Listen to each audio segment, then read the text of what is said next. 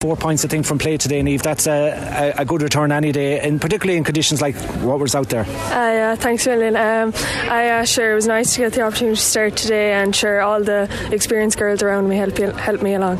Yeah, it was good to see, uh, as I said to Roisin, that youth and experience out there as well. And you obviously have been going well in uh, pre-season and in training. To be given your opportunity today, and uh, you put your hand up now out there uh, with getting the, those four points and player of the match. yeah, I don't know, sure, but yeah, it was lovely to get the opportunity opportunity, and sure, when you get your opportunity, you have to try and take it. So, yeah, it was nice to. And a good day for your club as well, Clarenbridge. I mean, you've done tremendous work, and they have done tremendous work over the years, and I suppose developing, you know, starting off at underage and bring pushing you forward to county level. I am. Um, fairness in Clarenbridge, they're putting a lot of work into the underage level and starting up strength and condition now from a very young age. So hopefully down the line we'll win the senior title. What's it like to play in the first round of the Camogie League at senior level? It's the highest level you can play at. You got your opportunity today and I, am sure normally you'd have a little bit of nerves anyway going out playing a match, but was it like that today, or did you just grasp it for what it was? Yeah, sure. From a young age, I've always wanted to play for my senior team, so I was just delighted to get the opportunity today. And I, you'd be a bit nervous, but once you get out in the picture, you just have to